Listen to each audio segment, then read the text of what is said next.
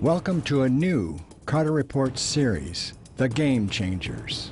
These rare individuals appear once in a lifetime. Like a blazing meteor across the night sky, they change the course of history. They show us the way forward. Welcome to The Game Changers.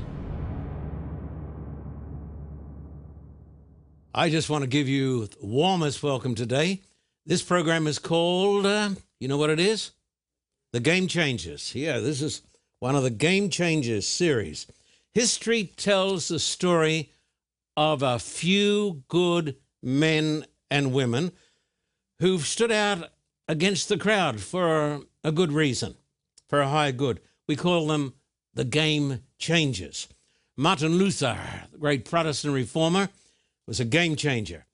Dietrich Bonhoeffer, the Lutheran pastor who stood out against Hitler, was a game changer. He said, We are not to simply bandage the wounds of victims beneath the wheels of injustice.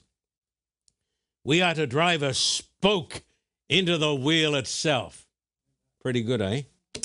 Uh, Winston Churchill, the great leader of Great Britain during the dark days, was a game changer. Desmond Doss, who refused to carry a gun.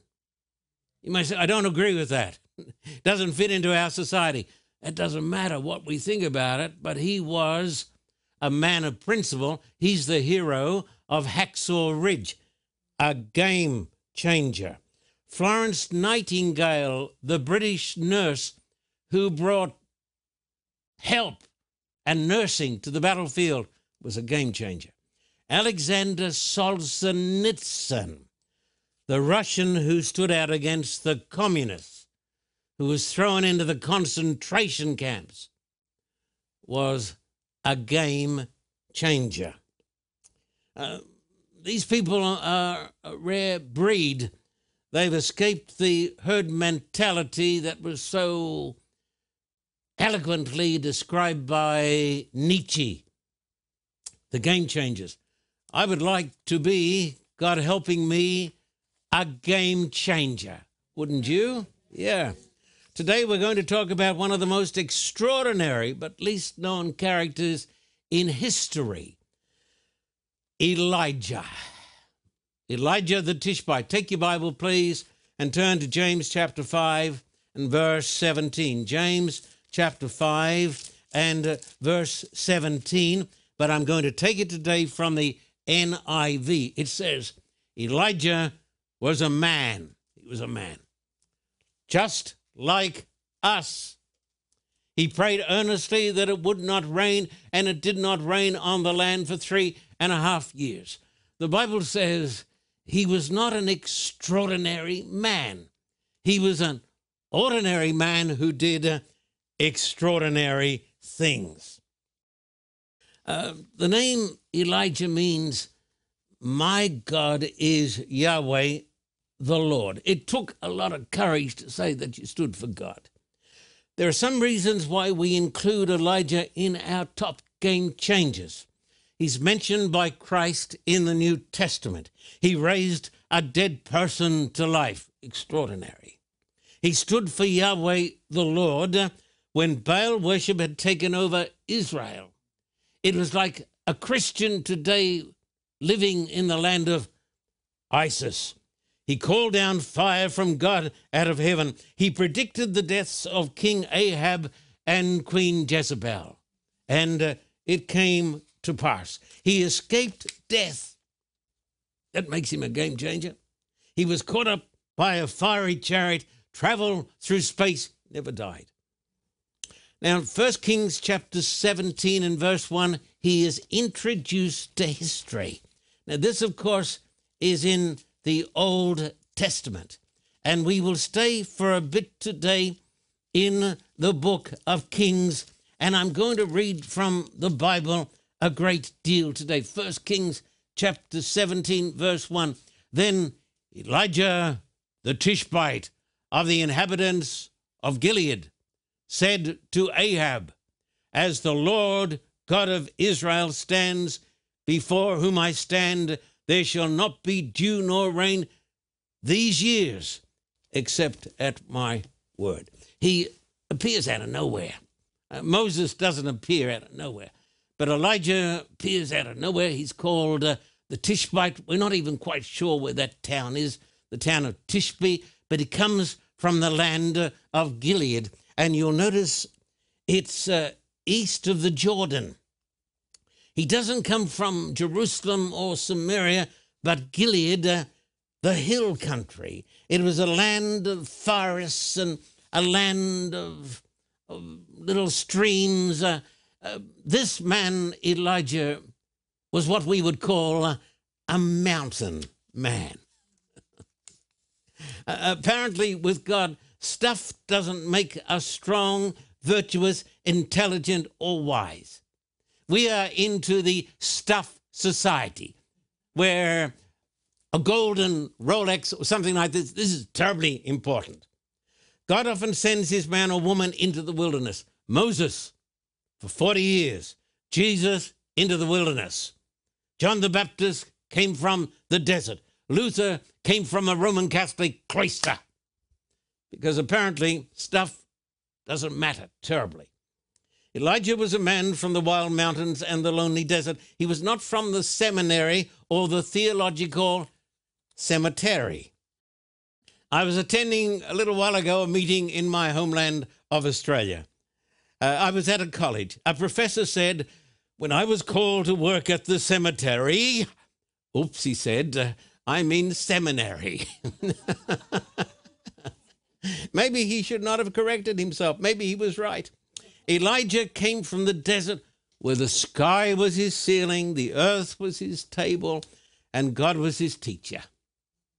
His mind was not polluted with garbage like ours so often. He had a direct link to the creator of the universe. He was never ordained by man, and he never worked for a church organization. So, what do you say about that, eh? Boy, fancy that. He's, in fact, we would not have given him a job today in any church. Look at 1 Kings 17, verse 1 again. And Elijah the Tishbite of the inhabitants of Gilead said to Ahab, As the Lord God of Israel lives, before whom I stand, there shall not be dew nor rain these years, except at my word. Who was Ahab? Ahab was the corrupt king of Israel, married to the voluptuous, the beautiful Jezebel, high priestess of Baal. And he goes in before the king of Israel, this man, and he says, God has had enough of you and your filth. No rain except at my word. Until I say so. How old was Elijah? There's no evidence to say that he was an old man, as all the pictures say. You see a picture of Elijah, he's an old fogey. John the Baptist was like Elijah. And Elijah was around 30 years of age, as was our Lord. God can use old men with white hair, but he can doubly use young men. Don't forget it. God is looking for men who are strong, whom he can use. Now look at 1 Kings 17 2 and 3. Then the word of the Lord came to him, saying, Get away from here and turn eastward and hide by the brook Kerith, which flows into the Jordan. Uh, we're not quite sure where it was. It's hard to identify, just a little trickle. So God sends him to the brook Kerith to get out of harm's way for the time being. And if you look at verses 4 and 5, 4 and 5, and it will be that you shall drink from the brook, and I have commanded the ravens to feed there, to feed you there. So he went and did according to the word of the Lord, for he went and stayed by the brook Kerith, which flows into the Jordan. Um, this is quite an extraordinary thing because God says, I'm going to take care of you in an extraordinary way. And if you notice, I think it is, I think verse 6 and 7. 6 and 7. The ravens brought him bread and meat in the morning, and bread and meat in the evening, and he drank from the brook. And uh, then the brook dried up because there had been no rain. Uh, God says to this man, even though, uh, even though there is a famine, there's no water, and everything's dying, I will take care of you. God says, in the time of trouble, I will take care of you. You see, even if the economy collapses, which it will do, it cannot in America continue on this suicide rate of uncontrolled deficits. You see? But even if the economy collapses, God says, I will take care of you. There are two philosophies number one, naturalism, and number two, supernaturalism. Now, you're going to believe one of the two. Naturalism says that nature is God. Everything that happens, even the emergence of the human species, is simply by nature. Nature becomes the God. And the other philosophy says there is a self existent creator who controls nature. And everything is in the hands of Almighty God. You see? Elijah believed in God. I believe in God. Now look at 1 Kings 17, verse 8 and 9, I think. Then the word of the Lord came to him, saying, Arise, go to Zarephath which belongs to Sidon, up on the Mediterranean coast, and dwell there. See, I have commanded a widow there to provide for you. And so he gets up and he walks over the dust and the dirt and the dead vegetation, and he comes to the Mediterranean coast and uh, he comes to this little town. And here comes a woman, and she's in great distress. She has a son.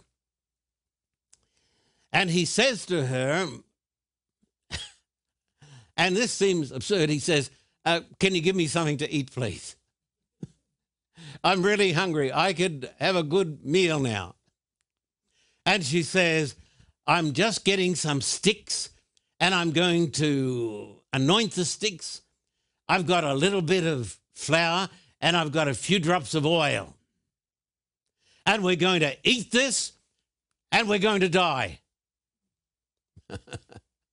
but she didn't realize that because there is a God in heaven, that her night was passing and the sun was going to rise upon her. Something, so when things look the worst, it is because God is preparing us, you know, for the best. Don't forget this. You see?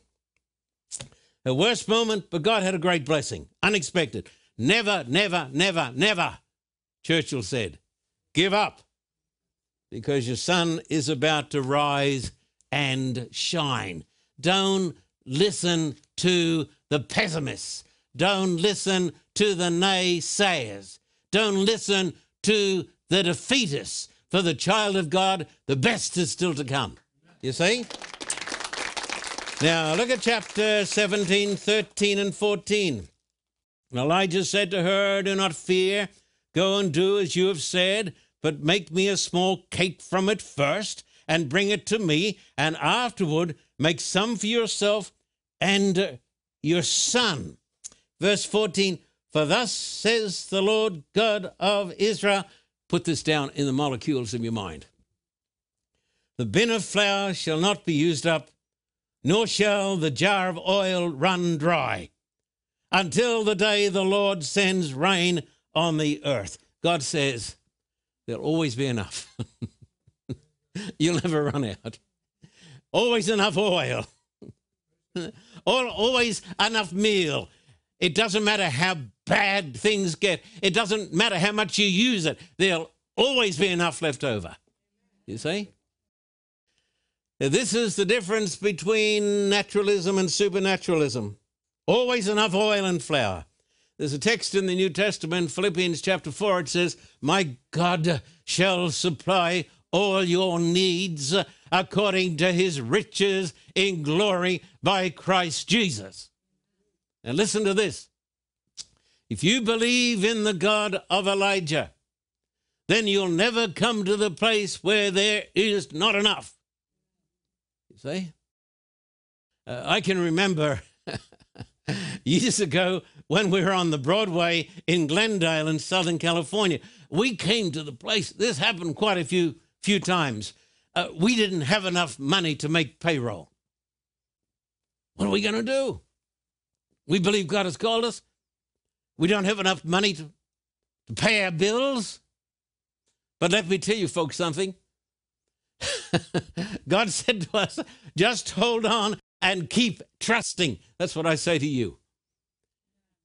Because on every occasion when it appeared to us that the barrel had no food left in it, no grain left in it, and the little pot had no oil left in it, God was ready to do something great for us. And so there are two types of people in this world people who are naturalists and who don't have faith, and there are people who believe in a supernatural God. Now look at verses 15 and 16, 1 Kings 17. So she went away and did according to the word of Elijah, and she and he and her household ate for many days. Now, this is a great, great text. Get it down into your mind. The bin of flour was not used up, nor did the jar of oil run dry, according to the word of the Lord which he spoke to Elijah. God will take care of you. There will always, always be enough. And then when things were looking bright and cheery, as often happens, when things seem to be going so good, all of a sudden uh, the bottom fell out. And you can read the story in verses 17 and 18. Now it happened after these things that the son of the woman who owned the house became sick. And his sickness was so serious that there was no breath left in him. He died.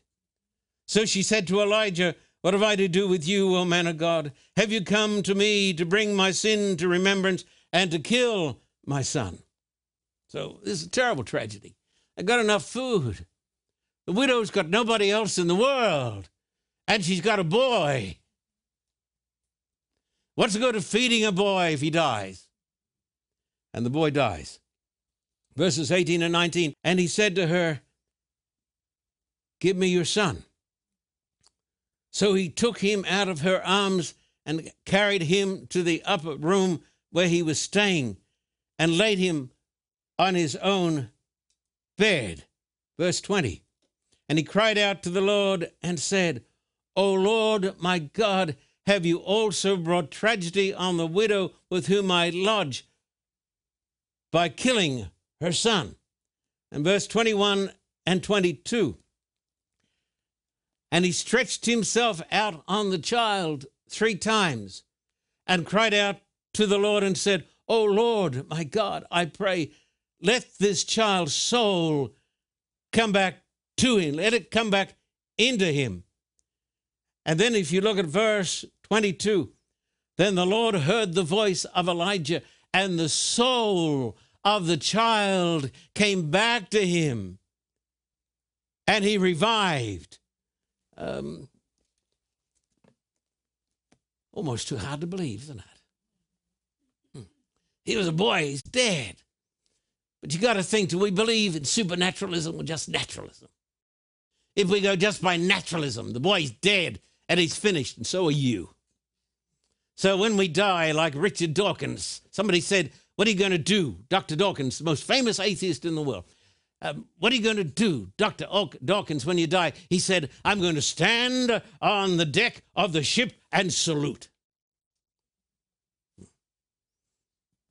What's the good of saluting when you're going down to nothingness? But here is a boy who dies. And the Bible tells us that the supernatural God who is over all things, over nature, brings the boy back again. Uh, ex- extraordinary. We see the promise of resurrection every spring. I've been in Siberia in winter when it is so extraordinarily cold. A white freezing wilderness. Spring comes, and that which was dead comes to life again. God has given us images in nature so that you and I will not be in despair, but we believe in the God who raises the dead. This is the teaching of the Bible. And verse 23 24. And Elijah took the child and brought him down from the upper room into the house and gave him to his mother. And Elijah said, See, your son lives. Then the woman said to Elijah, Now by this I know that you are a man of God, and that the word of the Lord in you, in your mouth, is the truth. So here today, as we talk about the game changers, we're talking about a man who was in touch with the Almighty God of the universe. And when you are in touch with the Almighty God of, of the universe, nothing is too hard for you. Believe it. Believe it. Step out of the darkness, step into the light. Now,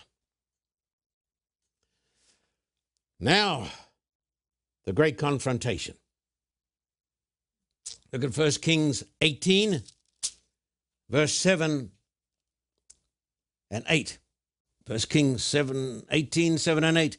Now, as Obadiah, servant of God, was on his way, suddenly Elijah met him after three years.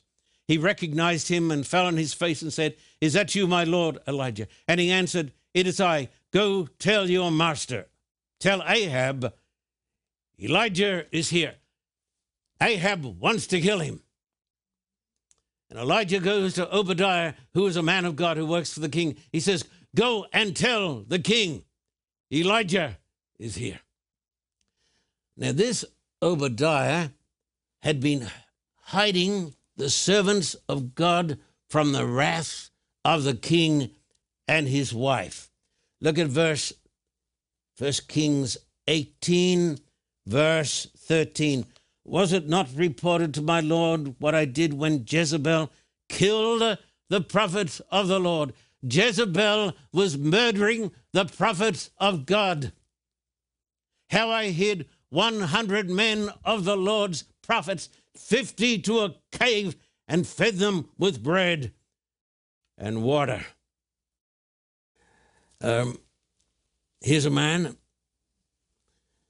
and uh, he's living in a time of the greatest apostasy in the church.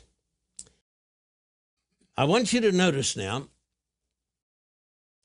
this is most important that you see this because we're going to call, we're going to bring about a parallel between those days and the days in which we live now in America. I want to talk now about the times and the prevailing sentiment. Before the great confrontation, I want us to have a look at Ahab and uh, Jezebel and Baal.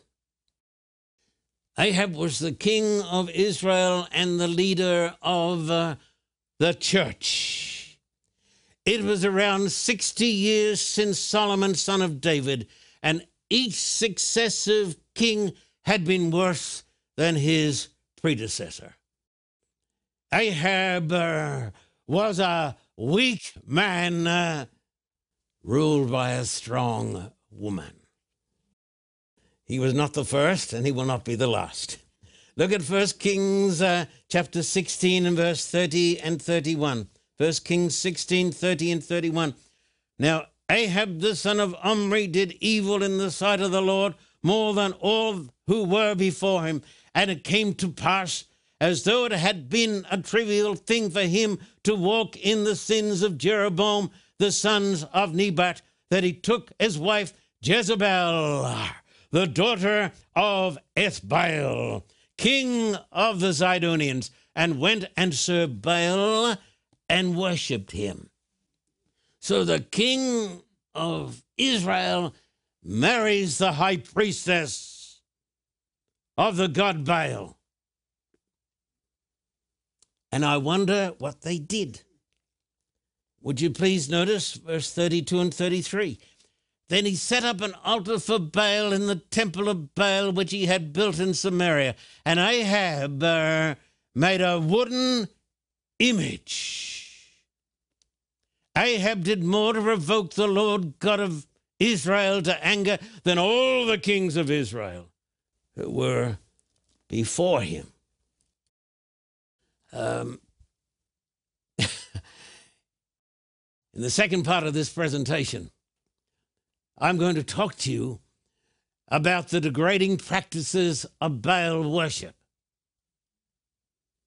perverted sex, violence, and the murder of babies. And we're going to ask the question uh, Is there need today for Elijah? More in a moment.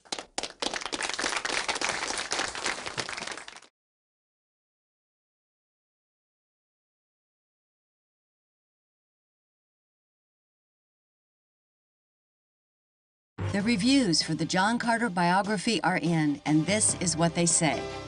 Anyone who reads this fascinating book and is not moved should check to see if they still have a pulse. I believe this book about God's miracles in Russia and Ukraine will burn the flame in your heart. This could prove to be one of the most important books ever written about public evangelism. Make sure you get a copy. I believe this book about John Carter's life will help readers grasp a vision for their lives.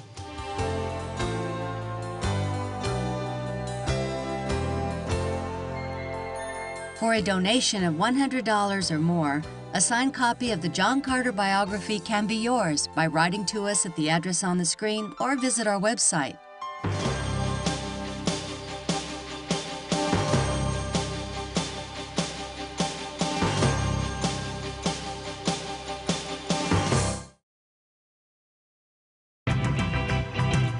God has got a time and a place for everything. Nothing happens by chance.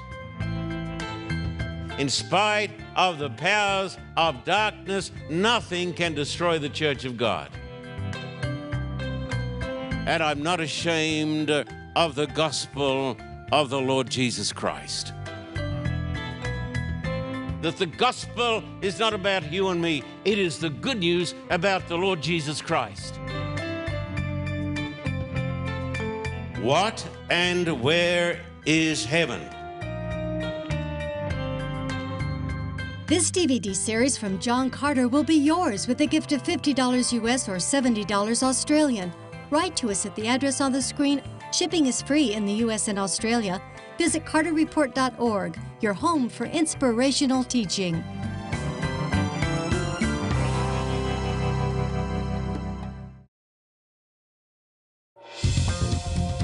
For a copy of today's program, please contact us at P.O. Box 1900, Thousand Oaks, California 91358.